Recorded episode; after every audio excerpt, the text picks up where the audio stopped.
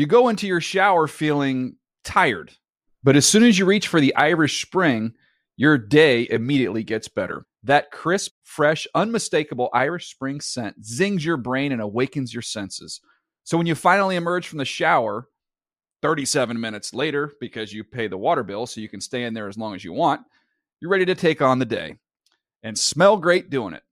Irish Spring Body Wash and Bar Soap. Fresh, green, Irish. Shop now at a store near you. Hey everyone, this is Jodie Sweetin from the podcast How Rude, Tanneritos.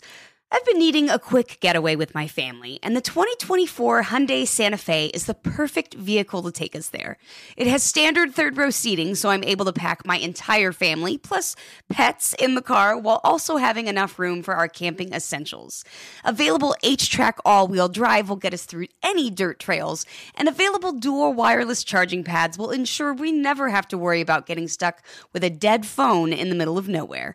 Visit HyundaiUSA.com or call 562-314-4603 for more details. Hyundai, there's joy in every journey. You can work from the road while turning your vehicle into a powerful high-speed data Wi-Fi hotspot with AT&T in-car Wi-Fi. On a network that covers more roads than any other carrier, connect up to 10 devices and stream conference calls. Finish up that presentation or answer last-minute emails. Go to att.com slash in-car Wi-Fi to see if you're eligible for a free trial today. Based on independent third-party data, always pay careful attention to the road and don't drive distracted. Wi-Fi hotspot intended for passenger use only when vehicle is in operation. Compatible device and vehicle required.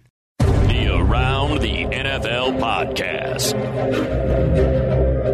Won't break the bubble for chicken wings. Nah, I wouldn't say that. Welcome to another edition of the Around the NFL podcast. My name is Dan Hanzus, coming to you from a virtual room filled with heroes. Marc Sessler, Gregg Rosenthal, and there she is again from the den of her humble abode, Connie Fox, Colleen Wolfe. What's up, gang? Hello. What's up? Wow, got to still warming up the old voice this morning.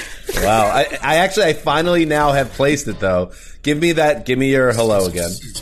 Hello. Okay, it, what it sounds like to me is "Hello, my baby. Hello, my darling. Hello, my darling." ragtime doll." Meow, wow, wow. Yeah. A little bit of Katharine Hepburn in there, maybe just a tinge. What's up, Really, everybody? M- Moira Rose from Schitt's Creek is my idol and who. I really just model everything after. Um, hey. Hey, what's up? How's everybody doing? Tuesday, Great. Very well. week eight, almost Halloween. You know, for um, our listeners, they should just be aware that Dan's doing this show um, in a somewhat distracting way with a killer doll behind his uh, right shoulder. His name is Scarecrow? Sam. His name is Sam. He's not a doll. He's like half boy, half alien. And my children, uh, because these are the dark days of society and can't really go out or do anything, on the iPad they watch a lot of YouTube videos uh, of the famous Spirit Halloween warehouse stores that pop up uh, in the fall all across the country. And they became so obsessed with the different animatronics at the store that they learned all of their names by heart. Like I could bring in Jack right now and he could just tell you every single one of them. And one of them is Sam, who is um, a, yes, half boy, half demon that comes out on Halloween night and visits one town every Halloween night, and you have to follow these certain rules that he sets, and if you don't, he punishes you with death, I believe. It's a rated R film uh, called Trick or Treat. My children, thankfully, uh, Child Services says, have not seen it, but this will be uh, Jack's Halloween costume as well. Dee Dee, his grandmother, made a um, a really incredible uh, facsimile. Well, I mean, every boy should have his heroes. So a boy demon um, mashup feels appropriate for a seven or eight year old, six year old. I Six, like that. yeah. Yeah. Feels no, like a year, Sam. It, Sam, take show. on Los Angeles. It's very confusing though. Like no one really knows what counts as Los Angeles. Um, so I- it's a lot of people. To Nobody kill knows. Sam. It's like, does it end at Thousand Oaks? Like, does that count as it, or like I don't really know. It's it, that's how you can get Sam. Wait, I missed that entire thing. What does it have to do with the city limits? Well, he- you said he comes, he visits one town every uh, Oh. Halloween. Try, try coming to Okay, our I town. gotcha. I don't know where it ends. He's That's got quite- a lot of work. Sam's gonna be like, "There's a lot of sprawl here." Ooh, the voice is concerning. okay, Colleen, thank you for joining us. The tiny. Hey, Box. it's a pleasure. Um, good show today. We're going to recap Monday Night Football, as thrilling as that affair was between the Rams and Bears. Uh, we're going to preview Thursday Night Football, mark a showdown between whom and whom? The Carolina Panthers under the watch of Matt Rhule versus the floating away Atlanta Falcons. There you go. So we got uh, that NFC South uh, showdown coming. We'll preview that. Also, yes, it is Halloween uh, on Saturday, and uh, obviously this is a huge deal in a house with two boys here. Um, uh, and we are going to have a little Halloween fun on today's show. Terrifying thoughts in the NFL. And uh, Ricky, speaking of terrifying thoughts, you answered the door for a potential serial killer and handed him a knife on Sunday's podcast. So where are we at on that? And that Okay. did happen, folks. That everything I just said was not an exaggeration. Well, I don't know if the guy is a, a serial murderer, uh, but you did open the door for a stranger who looked uh, unbalanced and handed him a stabbing tool. Yeah, I mean, what started as a ha ha ha WTF moment during the pod ended up being uh, very, very scary. And for, I want to clear something up. I did not hand him a knife. I, I did offer to because my place is situated off the road, right? So when the only people that come back here are people that live here. This What's your guy, address again? yeah. This guy was in the unit next Dan. door. He was moving in next door. He was in the physical unit. He was inside it. Came, asked me for a broom earlier. When I first moved to my apartment, I deep cleaned it before I moved in. So all these things are making sense. When he comes, he has a frozen pizza that's already cooked, but he doesn't have silverware because he just moved in. Classic crazy person move. To me, uh, yes. Was it naive? Yes. D- do I? Why do you to- need silverware Wait, so for he, you offered him, but he didn't take the knife? I was like, just borrow it because I was doing the. Sh- I was like, and he came to my window and was like, had this frozen pizza that wasn't cut. It was like a little Amy's frozen pizza, and it was cooked. And I I ended up cutting the pizza for him, and he did kind of force himself inside my house, and it could have been really really bad.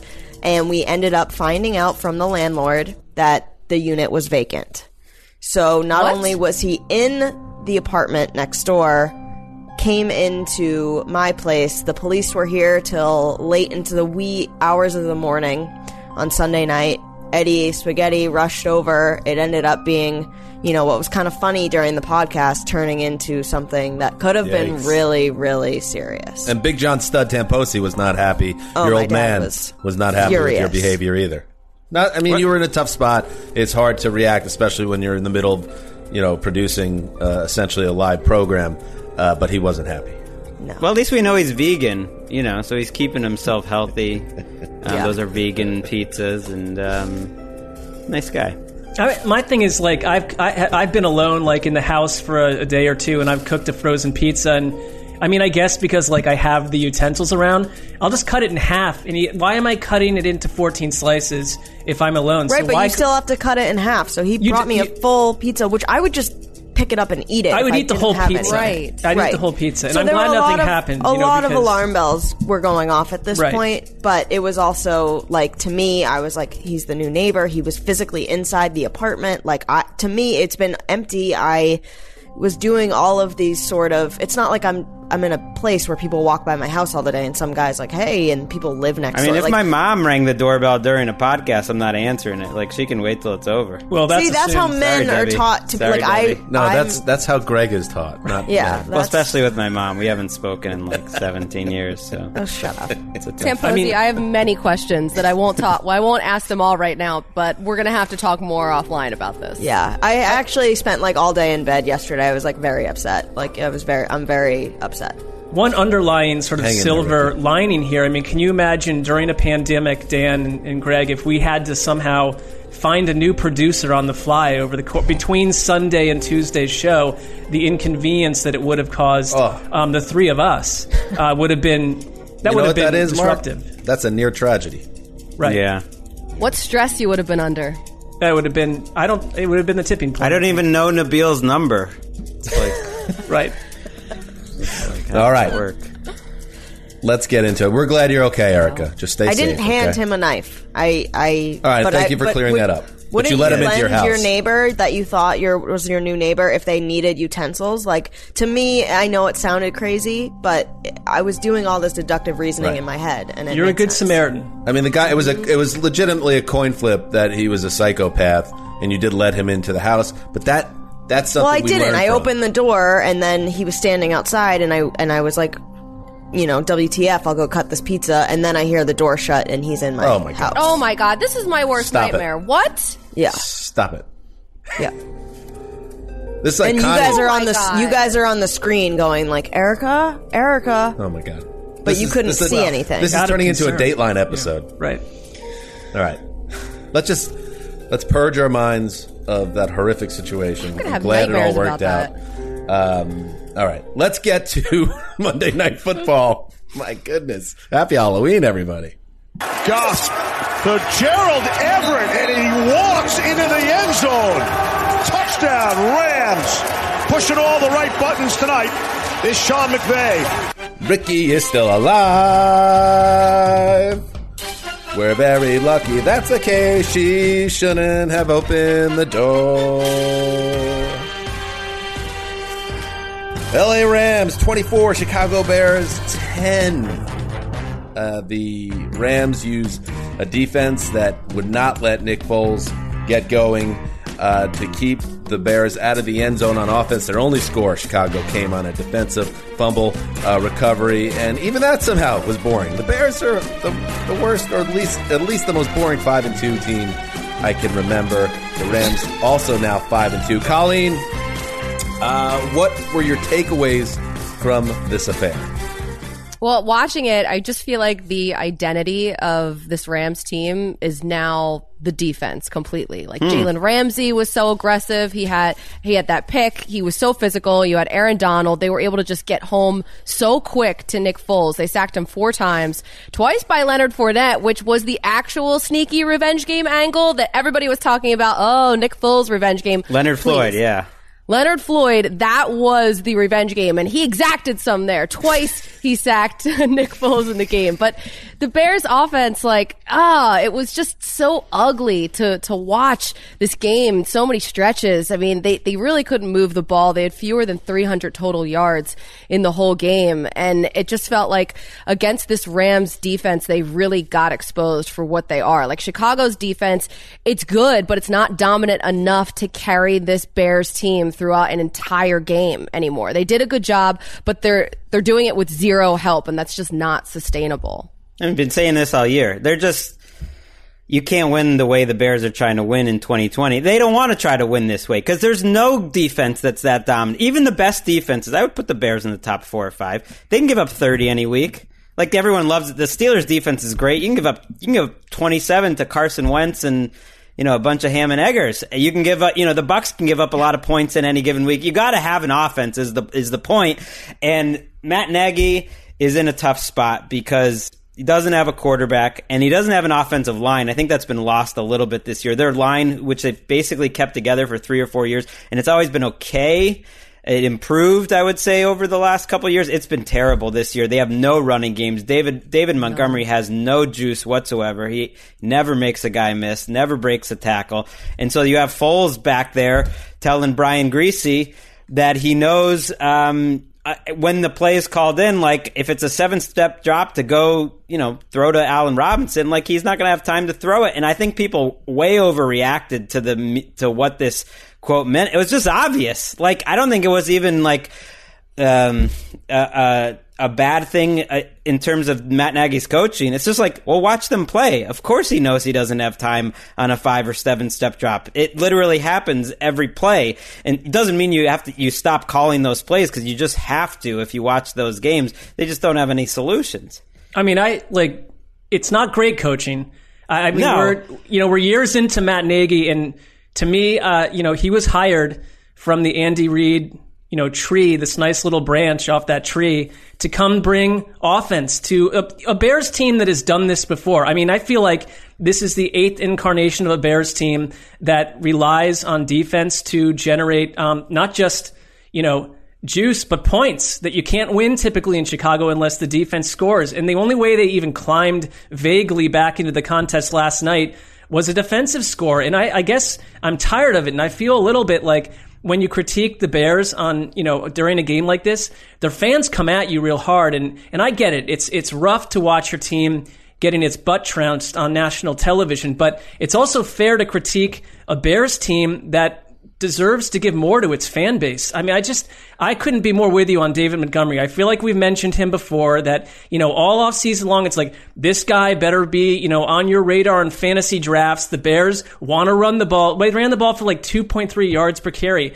It's the same story every week, but they, they team builded this roster for this moment. They went into the season with a bunch of bluster about, you know, Mitch Trubisky and Nick Foles and it's exhausting at this point. I mean, I, I think we saw this coming in March, April, and May. I mean, in the Rams, the Rams also, the teams combined to go eight for 27 on third down. So the Rams, mm. like, offense has some issues too. And I still feel like, you know, tell me if I'm wrong because we're in LA and you, I listen to a lot of LA talk radio and Jared Goff gets mentioned a bunch here and there, but I feel like nationally he doesn't receive some of the critique that he should. Um, in terms of the fact, I wonder if it's because he's just viewed he's as solid. sort of because he's like his haircut. He's just solid. He's there. He's I mean- a little bit better than average. If you if you protect him well, he's like an inoffensive Banana Republic ad. I think he's just so, I, so it's hard to critique. He's like he's good. He's okay. Like He's, you're right. know, he's solid not is strong. He, I think he's viewed as ba- being sort of babysat by Sean McVay. So you have to critique Sean McVay, which does not happen in the NFL very They're a often. good offense, though. you- they're a good offense. They're not great, they? but they're good. They're, They're- like they're know- like sixth or seventh in DVOA. They're like great in terms of their running game. They're, not good great in yards no, no, per the- attempt. you- we cut- we keep up with how they they run the ball more Do than you any guys other need team. Colleen and I, or do you guys? No, no. Well, they're 14th in yards per Finish the carry. show. rushing. Get outta here. They're not a great run game. They they're run the number, ball they're the lot. best. They're the most efficient running game in the league in terms of like per play. They're they're they're a great running team.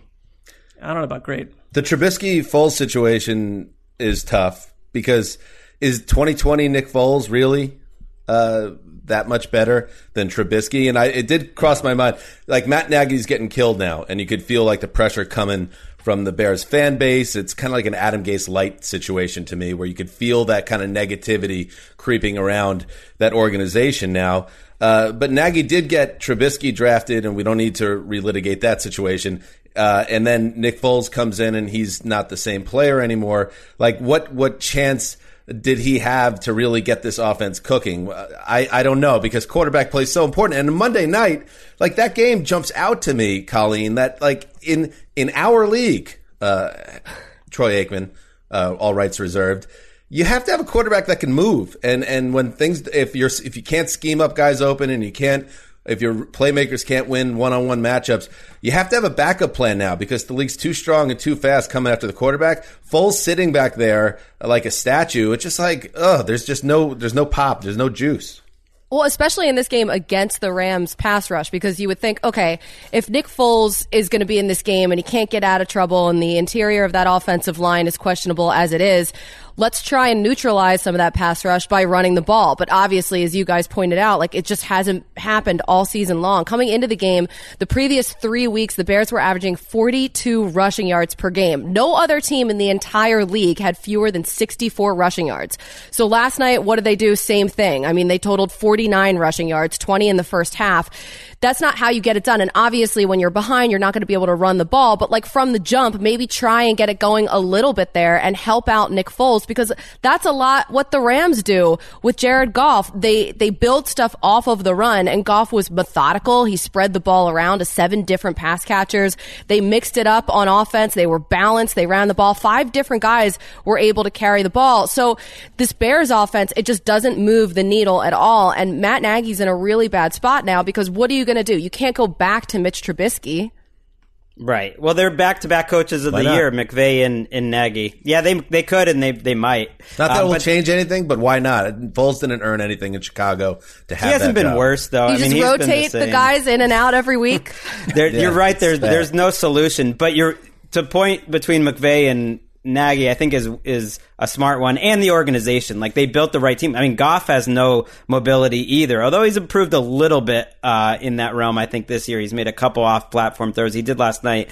Um, but like when you're getting Johnny Mundt and Josh Reynolds involved with big plays, like that does show the difference in terms of the coaching and the team building. The Rams can still have a, a pretty respectable offense with, you know, not necessarily the best talent in the league, and the Bears are just dreadful. I, I think Goff's lack of mobility hurts that offense too. He, I think he's Yep. a better version of what Nick Foles. Well, he wasn't sharp. Part of a lot of times games come down to who comes down with like free balls. Uh, Goff could have had three turnovers. There were two plays he could have been picked. He had a fumble that the Rams recovered, whereas the Rams kind of you know did capitalize on their turnover opportunity. I mean, turn uh, opportunities on defense. So it's like it wasn't like- that big of a difference. I just feel like we're like seven years away from 23 quarterbacks essentially being sort of Kyler Murray clones, and the Jared Goffs and the Nick Foles of the world, and even some of I look at someone like Baker Mayfield who isn't really a scrambler. I mean, that's a liability at quarterback half a decade from now, if not now already. And so the quarterback position is changing, and someone like Nick Foles looks like he was thrust to us from three decades ago. And let's give before we move on, let's give a little love to a man that should be going to the Hall of Fame, Johnny Hekker. And I know Ray Guy is a punter that, that's in the Hall of Fame. I don't know if there's anyone else.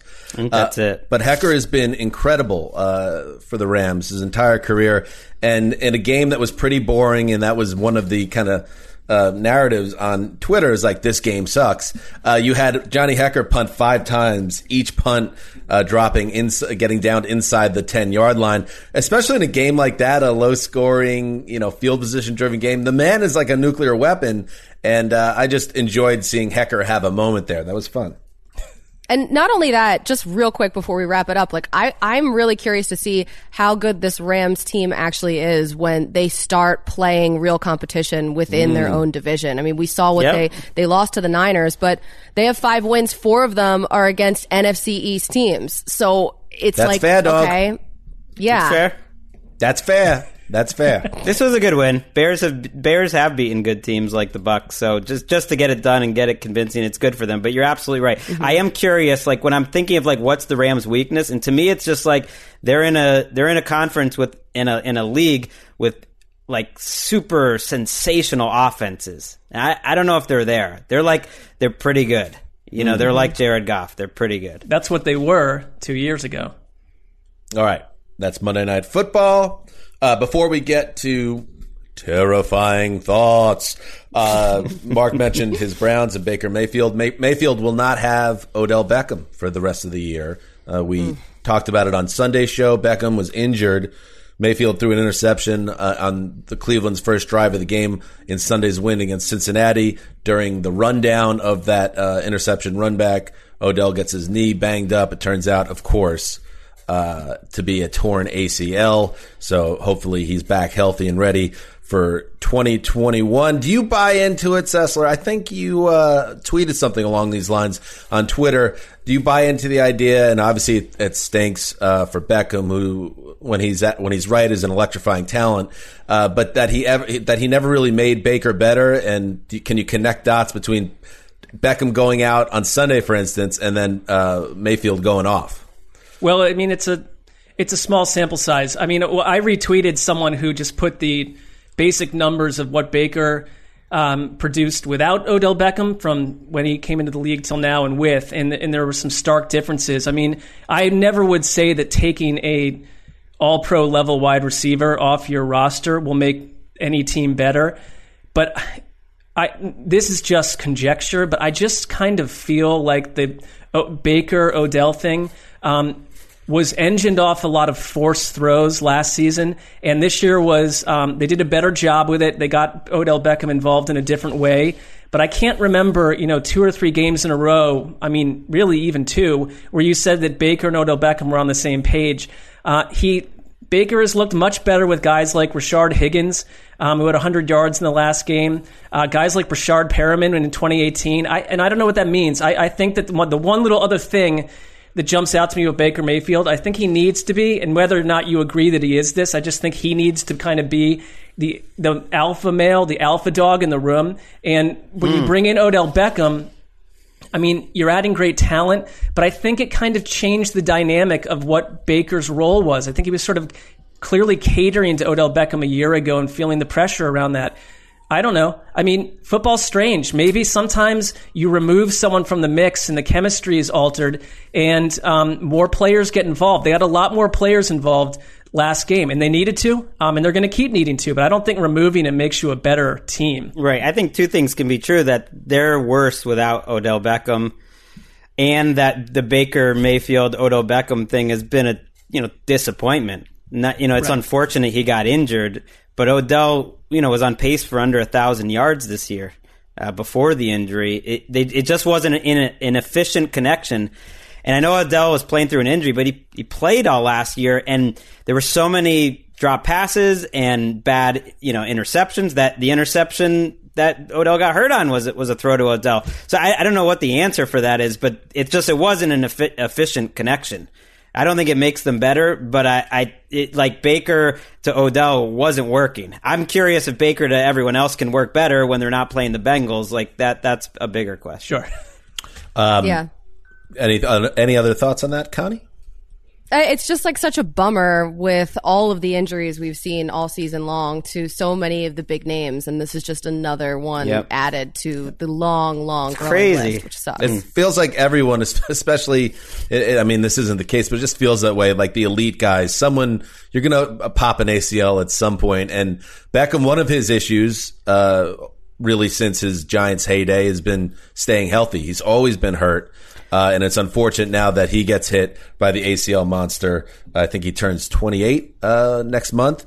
Um, so he's got a long rehab ahead of him. Don't you think back to like I think to 2016 with Wes on our podcast? You know, where, where we wish uh, Wes was on the show today, but just talking about like that Odell as an all-time great. Talking about that year, by the way, of Johnny Hekker as an all-time great too. That that 2016 season was Hekker's like MVP year, and now it's just through bad luck and then the trade and everything, like it's, well, I remember Wes, his career has totally changed. When we did sandwich props ahead of the 2019 season, coming off the summer of Browns hype, Wes had predicted uh, that Beckham was going to set the touchdown record. So that's kind of where things mm-hmm. were in terms of hype. And Wes obviously is a guy that knows his stuff. Like you, he was right. It, he won, he had one of the best kind of, four years to start a career ever. It, it all like kind of made sense uh, that it was going to happen. It just never has, and who knows if it ever will.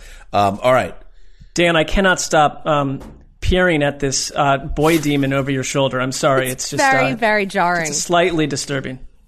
I've but, but keep with a half-eaten lollipop. Know. Is it more disturbing than when I filled out my um, my general election ballot before today's show, and Kanye West was one of the options as vice president?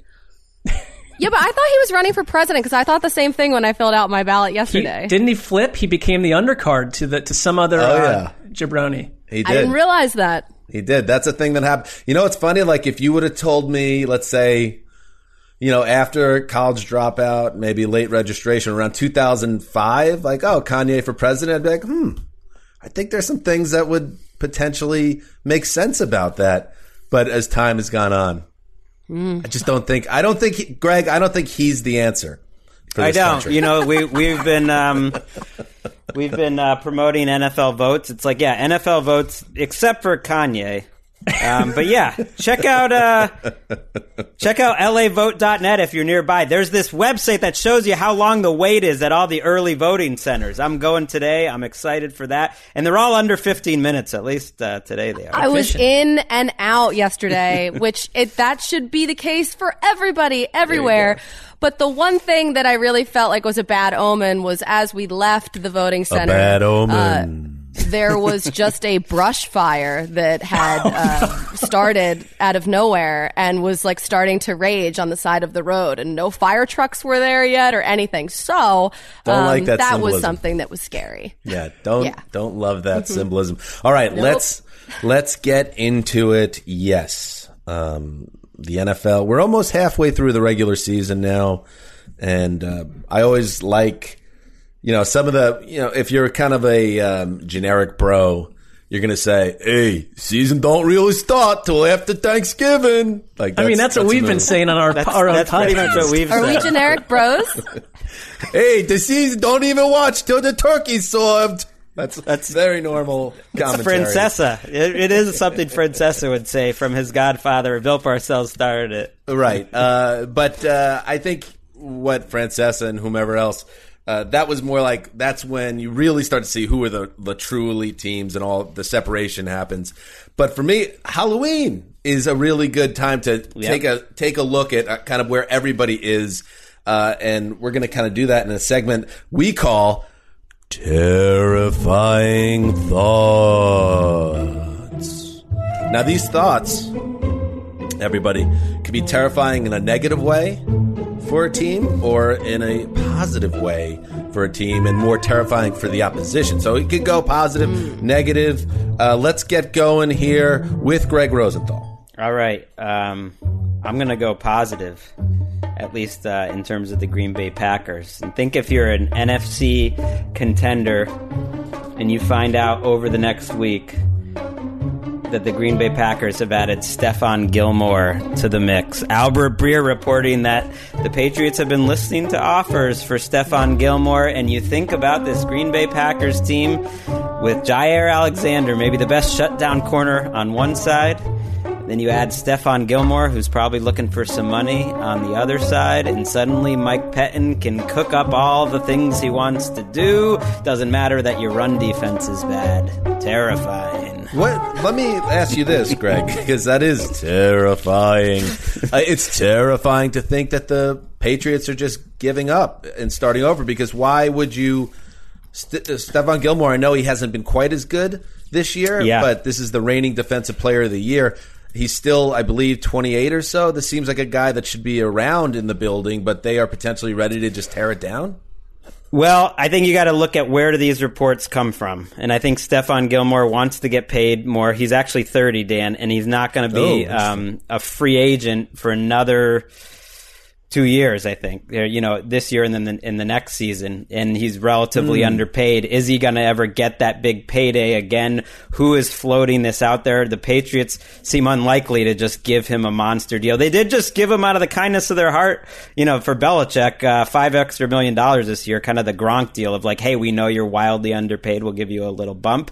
Um, but he might know he's not getting that big extension with the Patriots, and That makes sense. I love the idea of this swap because you know if Mike Pettine's defense, which has seems to have issues wherever it um, occurs, when it thrives though, you think back to Cromartie and Revis Island together. Now that was Rex and Pettine together, and they can they can argue about who did what, but that's that's a Mike Pettine defense is two shutdown type corners. And I mean Richard Seymour. You look at guys in New England that have been shipped out when people still found them extremely effective. That's the Belichick Right. move. is Sometimes they trade them during a Super Bowl Sure. season. It's happened. They're good players, so I wouldn't put anything At- past them. Is it at the same level as a Gilmore though? This is a first team Yeah, pro. I mean, like a Chandler Jones, that was before a Super Bowl year. I mean, they, they, I think they Seymour have got done them it. two first, didn't he?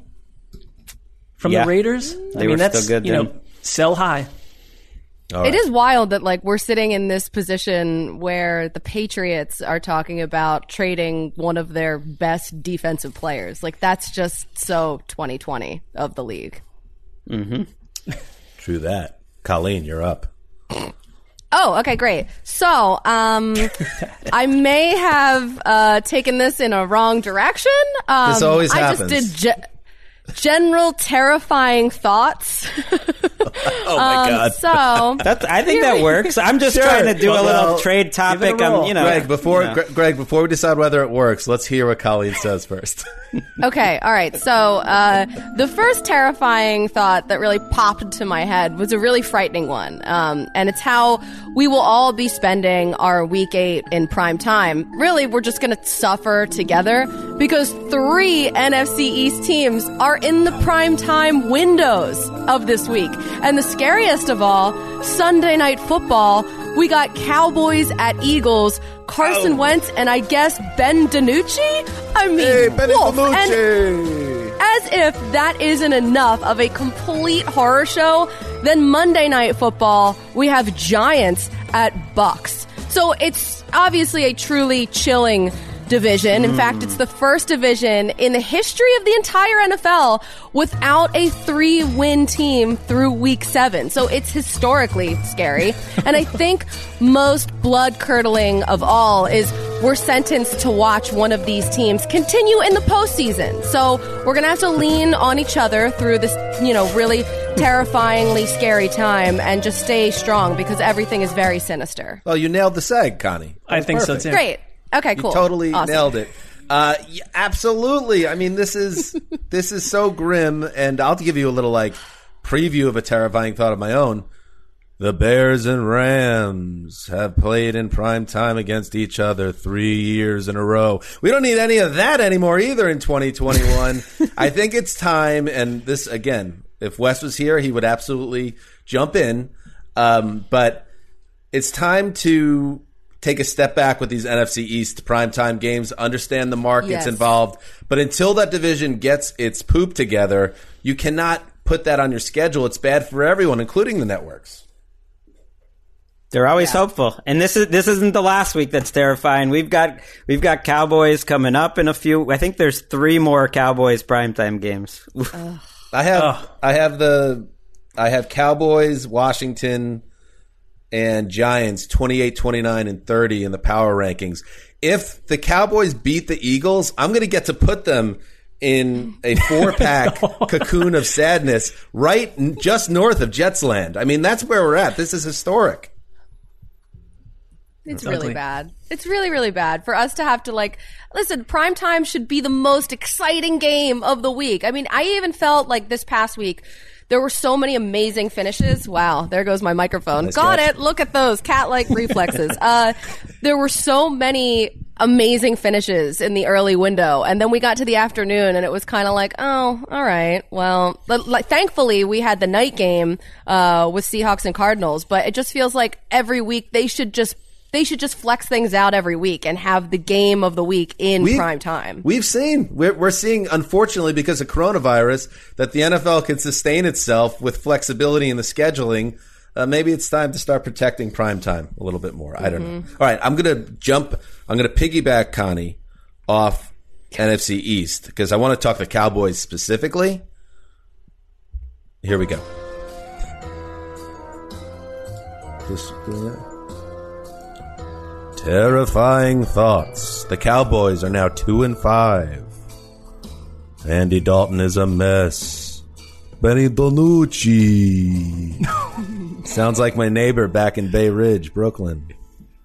Everson Griffen is on the block. Uh, Rap Sheet reported. Have you ever seen a more obvious uh, signal sending up the old bat trade signal to the Seattle Seahawks after their Golston on Sunday night. Please take our aging veteran pass rusher. You need him more than we do.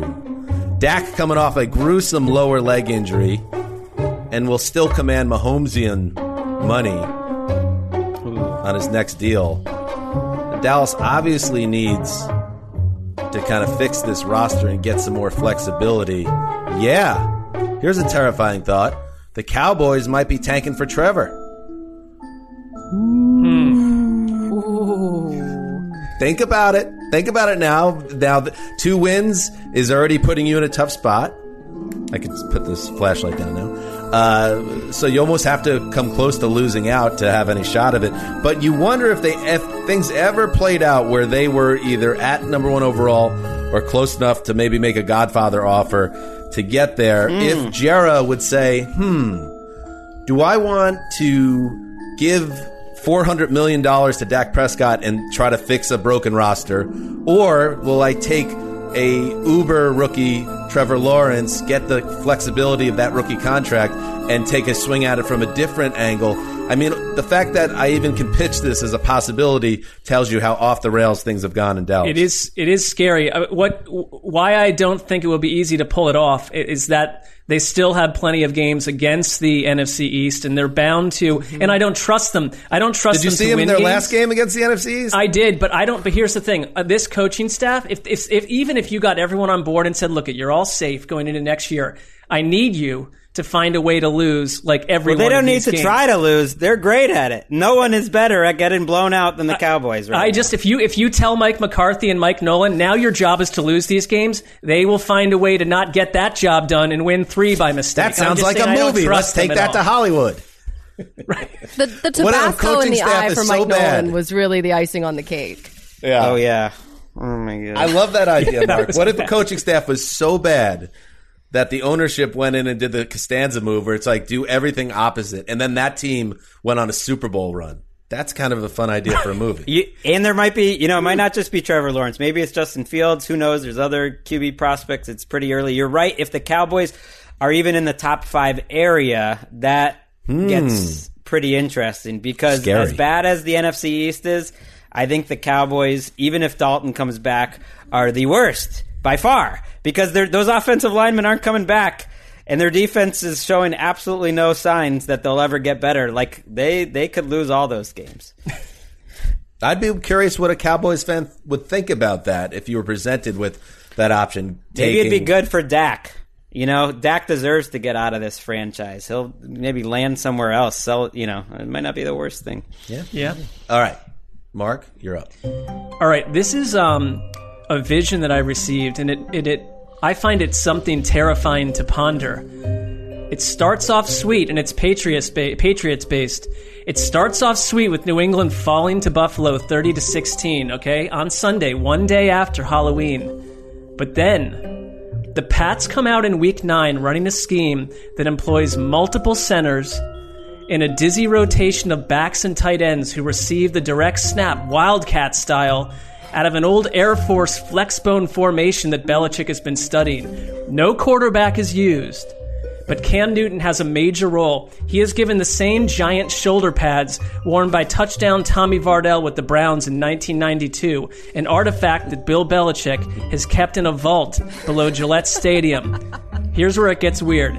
Cam becomes a rumbling nightmare who averages 105 yards a game, while Sony Michel, James White, Ryan Izzo help the Pats to become an offense that passes for 65 yards a tilt, but run for 406 yards per game down the stretch. All right, they blow the doors off Miami, Buffalo, and the Jets over the final three weeks and win the AFC East at 11 and 5 over Buffalo by tiebreaker. Uh oh, they're back. 11 They- and 5. They beat the Browns 51 to 7 in their first playoff tilt before knocking off the Ravens 12 to 9 and then beguiling the Steelers 20 to nothing in a contest that sees Cam, Izzo and the Patriots hold the ball for 48 minutes. You don't need Stephon Gilmore. Then in Super Bowl 55, they surprise talking head chucklers by having Jarrett Stidham out of nowhere throw the ball 20 straight times to open the game. He goes 19 of 20 with one drop by our pal Izzo to build a 14 0 lead over the Green Bay Packers.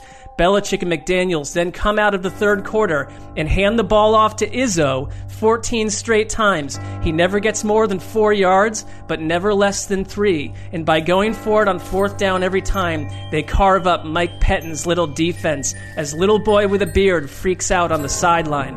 That drive eats up 14 minutes of the third quarter. Then New England answers a Teddy Bridgewater touchdown toss to DJ Moore by having Julian Edelman go 8 for 8 passing out of the run and shoot out of nowhere in the final quarter with a touchdown strike to center David Andrews for the 28 7 Super Bowl win.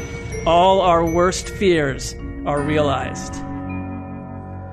What a detailed vision. My my favorite part of that was that Izzo would never run for more than four yards, another less than run for less than three. That's just funny to me. The first thing I learned in Pop Warner, we had this coach, and he was a great coach, but he he would go, I think, to the old uh, Kiwanis Club after work and put a few down before coming to coach Couple the belts. boys up. And uh, he told us this before every game. Look, I, all I need to do is get three yards on every play. And I was like, well, you know, we'd think like, but that gets us to fourth and one. He's like, we, if you can get me three yards on every single play, we will go for it on fourth down every time, and we will maul every team we play. Now that did not unfold that way, I can promise you, but that was his theory. Hmm. He's Fourth like, down "When- is our down. When you drive home after a couple drinks, just stay below the speed limit and never make any illegal turns. That was his other Yeah, advice he was. to the kids. It was a small town. He he knew his way home.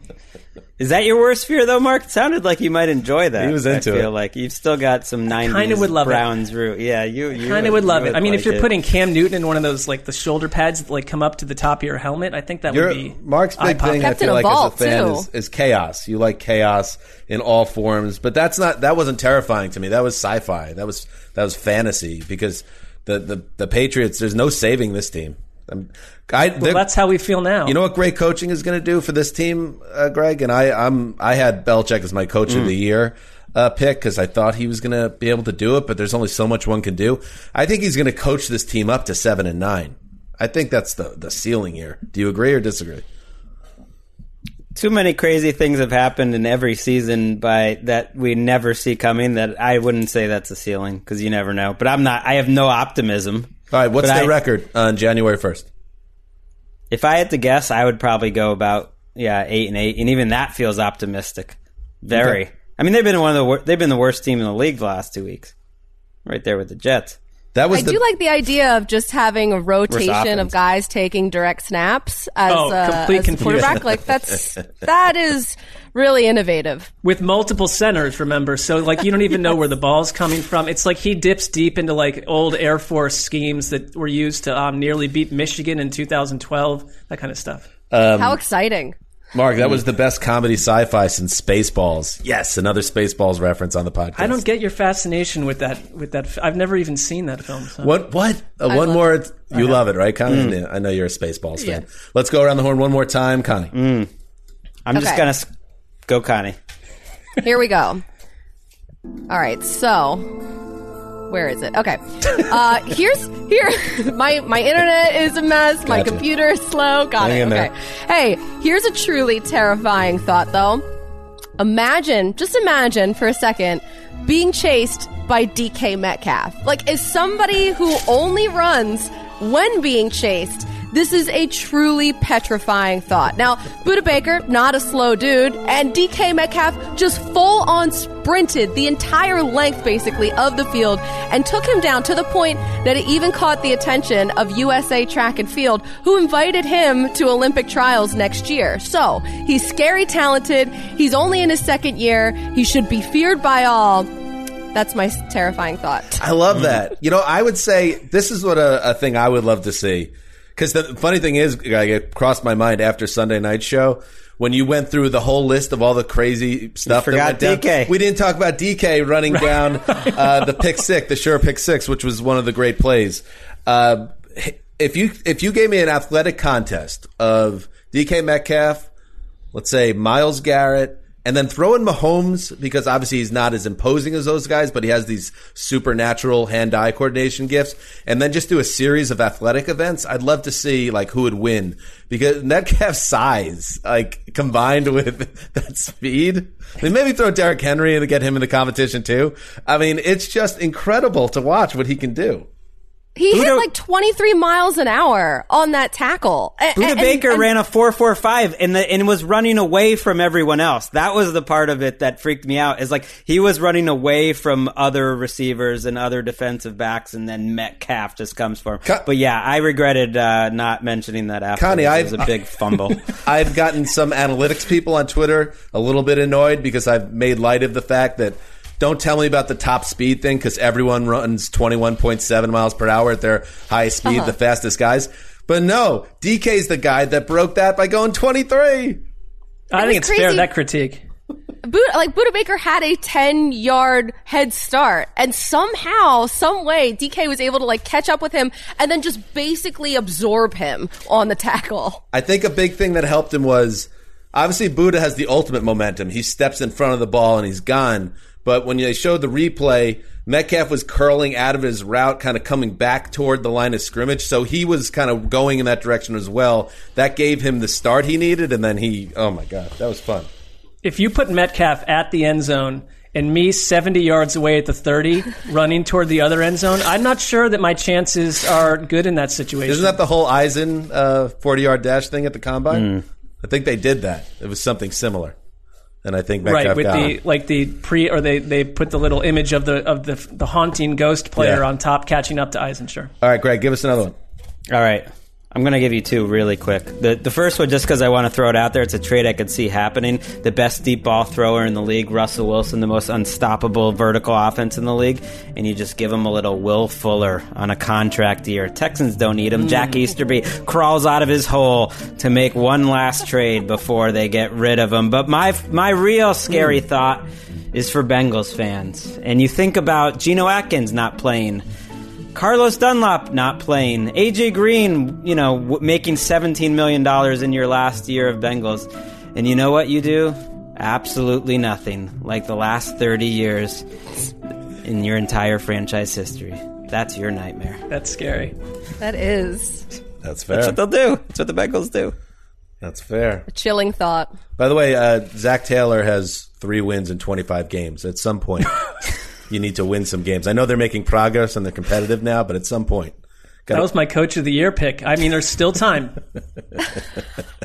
All right, uh, let's keep rolling here. Terrifying thought. Tom Brady kicked out.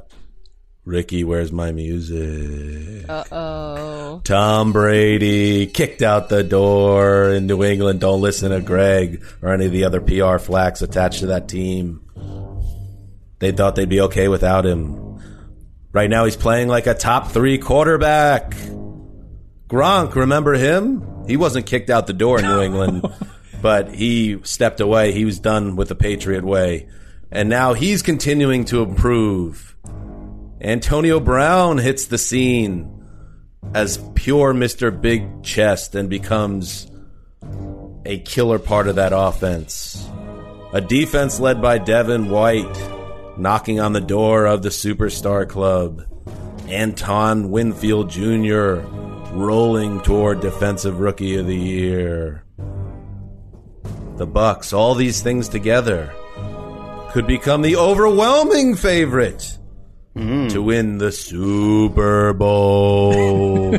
Played in Tampa in front of ghosts because there's a global pandemic that ruined the world. And that scary pirate ship. Where's the nightmare?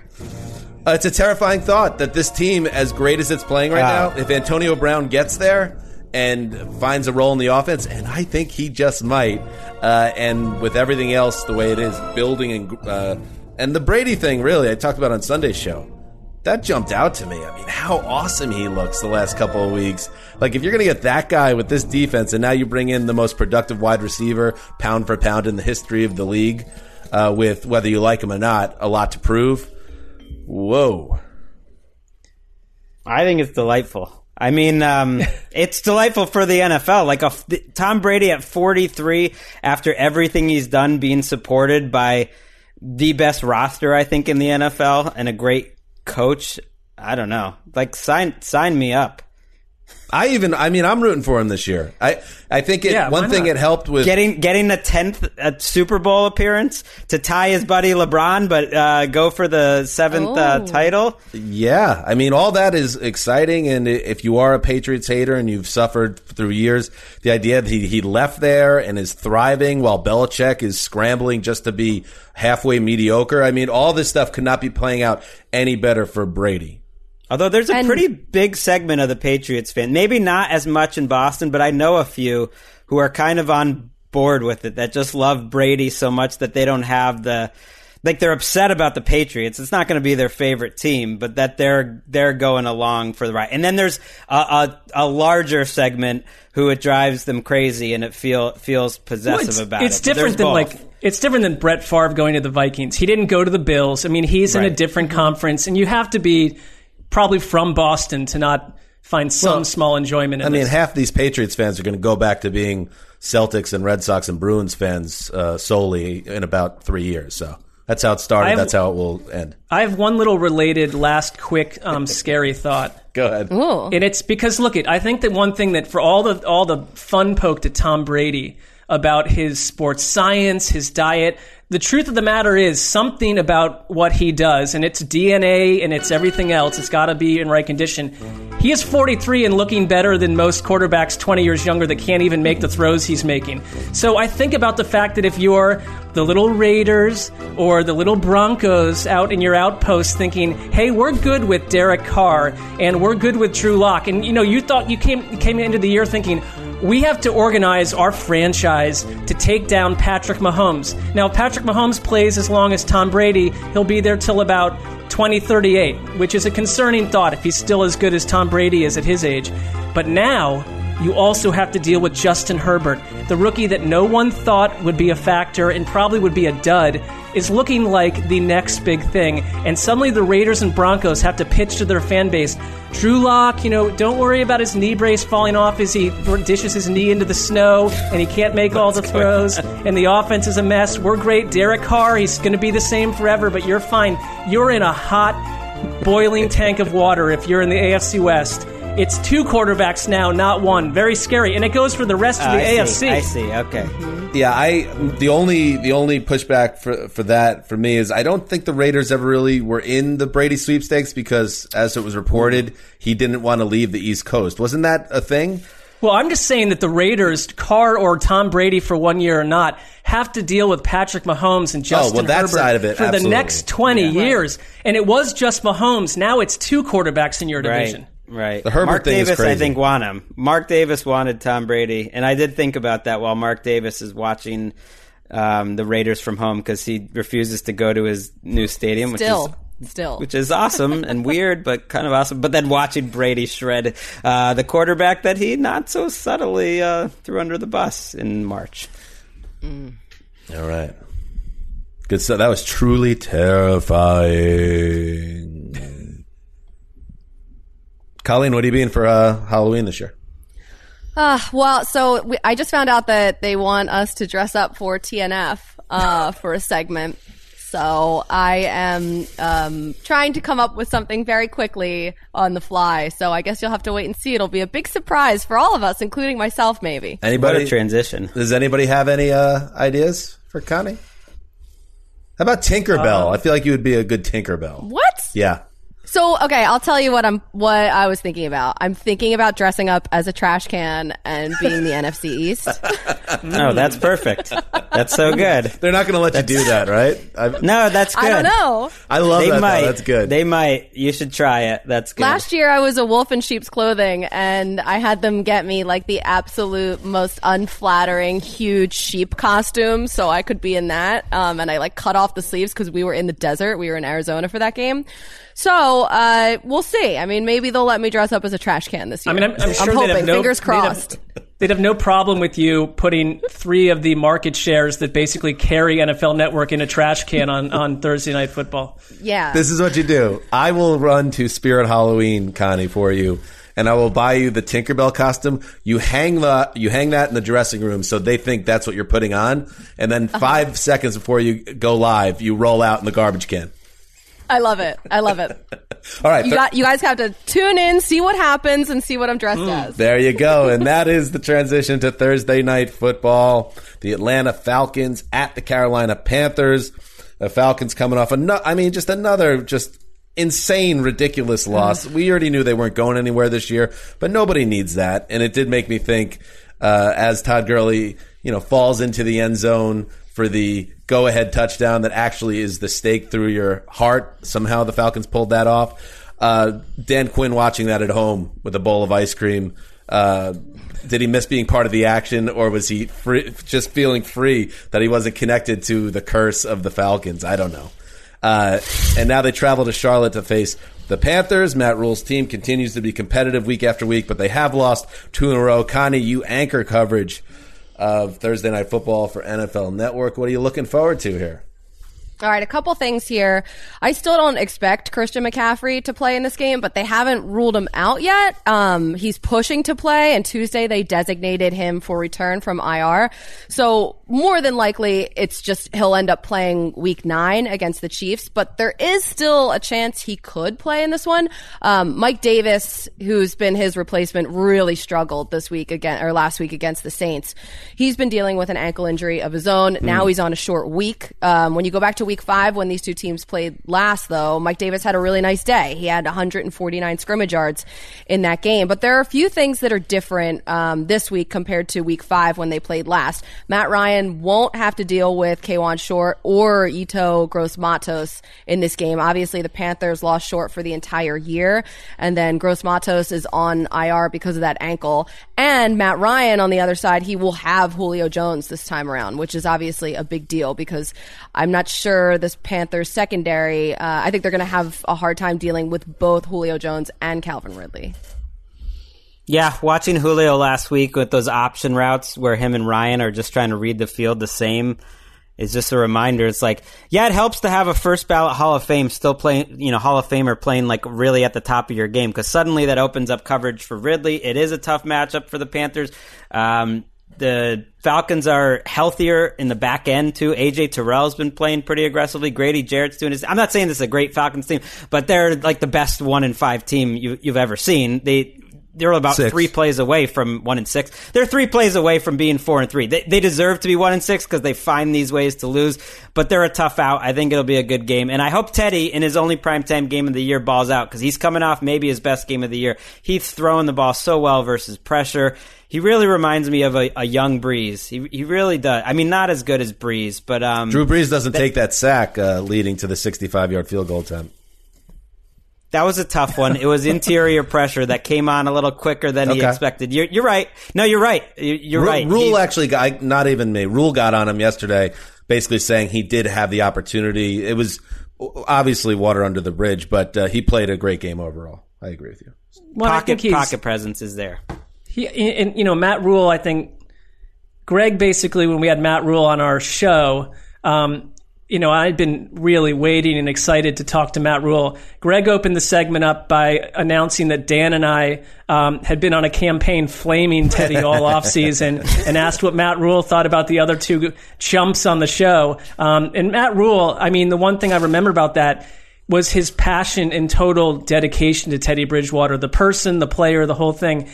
And I still remain kind of suspect about what Teddy could be, and he's been great in this offense. I mean, Oh, great in, compared to what I thought he'd be. 72% completion percentage. I mean, the one thing I feel about the Panthers, and we've already been through this, what the expectations were for where they are, but their good players are playing well. Like Robbie Anderson has used really well. DJ Moore has used really well. and I know that, you know, for- the defense was really young. They're 13 in points allowed. I mean, they're not a total disaster. At the same time, I don't love the matchup. I mean, they let the Saints go 12 for 14 on third downs and pile up 415 yards. And the Falcons, I mean, their strength is still that they can move the ball. And so I, I think like it's going to look to me like a lot of other Falcons and Panthers games, which is close in the fourth quarter. Um, the Panthers don't get blown out. They just don't do that. And uh, for that reason, I kind of like the game. I'd almost want to go lock up the Panthers here, but we that doesn't really jive with our Yeah, we um, took Thursday Thursday night out. show. You can. Nah, it, I got other ideas because it's also one of those games. It's NFC South between between two wacky teams. I don't need that drama that night. And I'll, I will say this because obviously there is still, even in the midst of a two game skid, an ongoing love affair uh, with the Panthers on this pod, and that's good. I, I'm not a part of it, but I, I respect your guys' admiration uh, for this team. Better win a ball game on Thursday night. You better because guess what? After that, you're at Kansas City, home against Bucs, and that you know that happy story about them uh, being a playoff team. Uh, I mean, they're not you- going to the playoffs whether they win this game or not. you could be staring at three and seven team, if but- you don't find a way to win this game. Is what I'm saying, Colleen. Yeah. Now, you, of course, in one of your roles as the anchor of the NFL Network coverage on Thursday Night Football, is you get to interview really anyone you want, basically, as I understand. I don't do. Does anybody ever turn down the opportunity to be the interview focus on NFL Network? Do you? Do they have that opportunity, or how does that work? Uh, it ha- it has happened. Who's tur- who's Like, turned you down? Let's name names. Oh my gosh. don't. uh, well, all right, I won't. Uh, How about the I entire Saints team? About six, seven years ago, The there was some there was Oh, some that's- yeah, anger. that's ancient uh, history. You know, Yeah. The after a Saints for win. sure, but basically, In the Fox era. gets first dibs on whoever the interview is, and then sometimes guys will double dip just to like pull the curtain back, let you guys know how it goes down. Uh, and then sometimes guys can refuse to do the double dip, so then we have to go with the second choice. Ah, interesting. Okay, so let's say uh, Fox, something horrendous happens to Fox.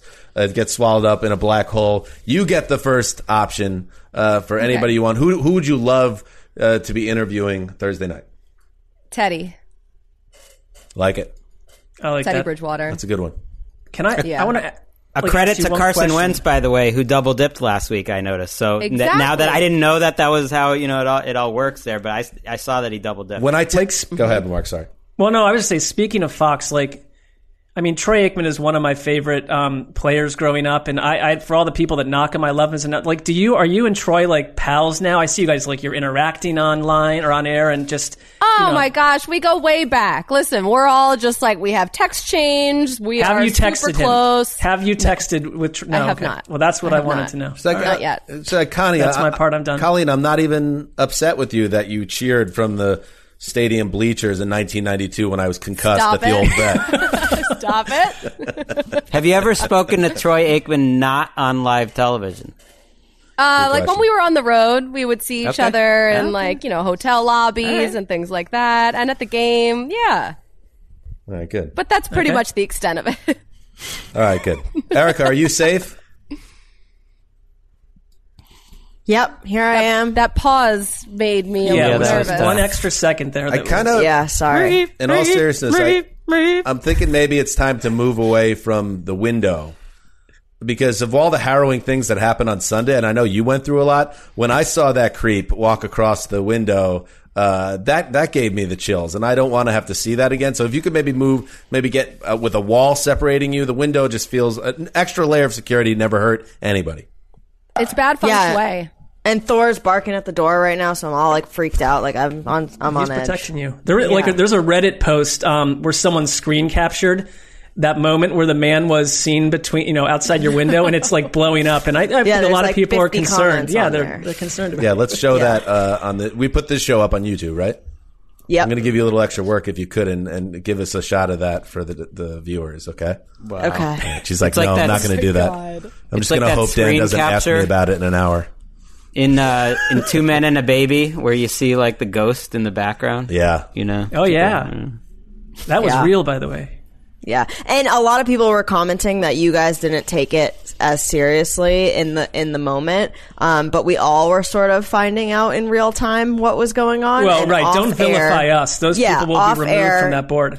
Off air, you guys were very great. We did use it for entertainment value as it. Oh, we're getting killed went. on the subreddit. Oh, that's nice. Well, Well, we, yeah. we'll, we will. De- we will. They their subscriptions to Dan, that board you are, are said over. you had a guest bedroom. Like I could come, o- like I can just leave the house. Like you guys were great. Well, I also So said let we that could be known. cut all that out of the show because once it felt like it was, became a serious situation, we didn't want to make light of it. But you were like, "No, I need, I need the clicks. No. I need the public Right, I was profile." gonna say, there's no way Erica's That's turning well, that that's not down. happening either. Now I didn't it see was- it happen, but what what I picture is exactly what I'm looking at at Dan's screen right now, um, with the scarecrow, whatever villain behind him. So, Yeah. is that sort of what it was like? It was Oh, like here. this is Give me a full screen, Connor. yep. Oh, look at that! So this is basically what Oh, it's happened little to. That's the those. That's the real sound. This is Pussy. not added. Okay. Tamposi, come come and live with me. Come come just come to the ranch. I'm coming. I'm Come on the on way because this this is uh this was too close for comfort. All right. We'll be back on Thursday uh, to preview all of the rest of the games in week eight. And a reminder um, Thursday night, while Connie is doing her job on the network, uh, I believe Gregg and I will be handling recap duties of the NFC South showdown we just talked about. Uh, so thank you. And Connie, thank you as always. You always bring Of just a ray of sunlight to the show. That wasn't my dog. That's the other thing. She, she got a dog named Thor. It's seven pounds. How about we get a German Shepherd in that apartment? Exactly. And now you actually have protection and not a. But why is he barking yapping at the little- window? Like I'm just freaked out. You could just borrow Dasher, but you'll have Yeah. to not have Thor there.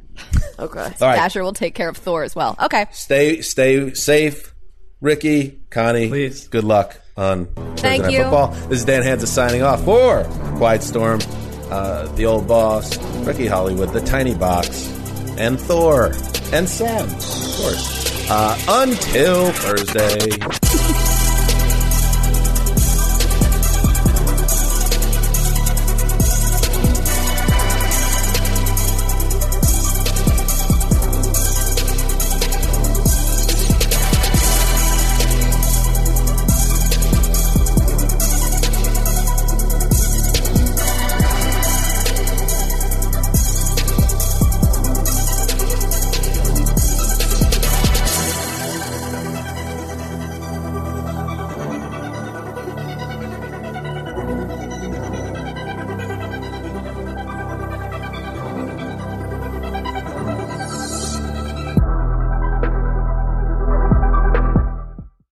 go into your shower feeling tired, but as soon as you reach for the Irish Spring, your day immediately gets better. That crisp, fresh, unmistakable Irish Spring scent zings your brain and awakens your senses. So when you finally emerge from the shower, 37 minutes later, because you pay the water bill so you can stay in there as long as you want, you're ready to take on the day and smell great doing it. Irish Spring Body Wash and Bar Soap. Fresh, green, Irish. Shop now at a store near you. Getting ready to take on spring? Make your first move with the reliable performance and power of STIHL battery tools. From hedge trimmers and mowers to string trimmers and more, right now you can save $50 on select battery tool sets. Real STIHL. Offer valid on select AK system sets through June 16, 2024. See participating retailer for details. Open a limited time 11 month certificate at Kemba Financial Credit Union. At 5.25% APY, it's more than triple the national average, plus, it's a safe and secure way to grow your money. Visit your local branch or kemba.org slash CD for details. Offer expires May 31st, 2024. APY equals annual percentage yield. Restrictions apply. $500 minimum and $250,000 maximum deposit. Advantage status required. Comparison based on bank rate average. Federally insured by NCUA.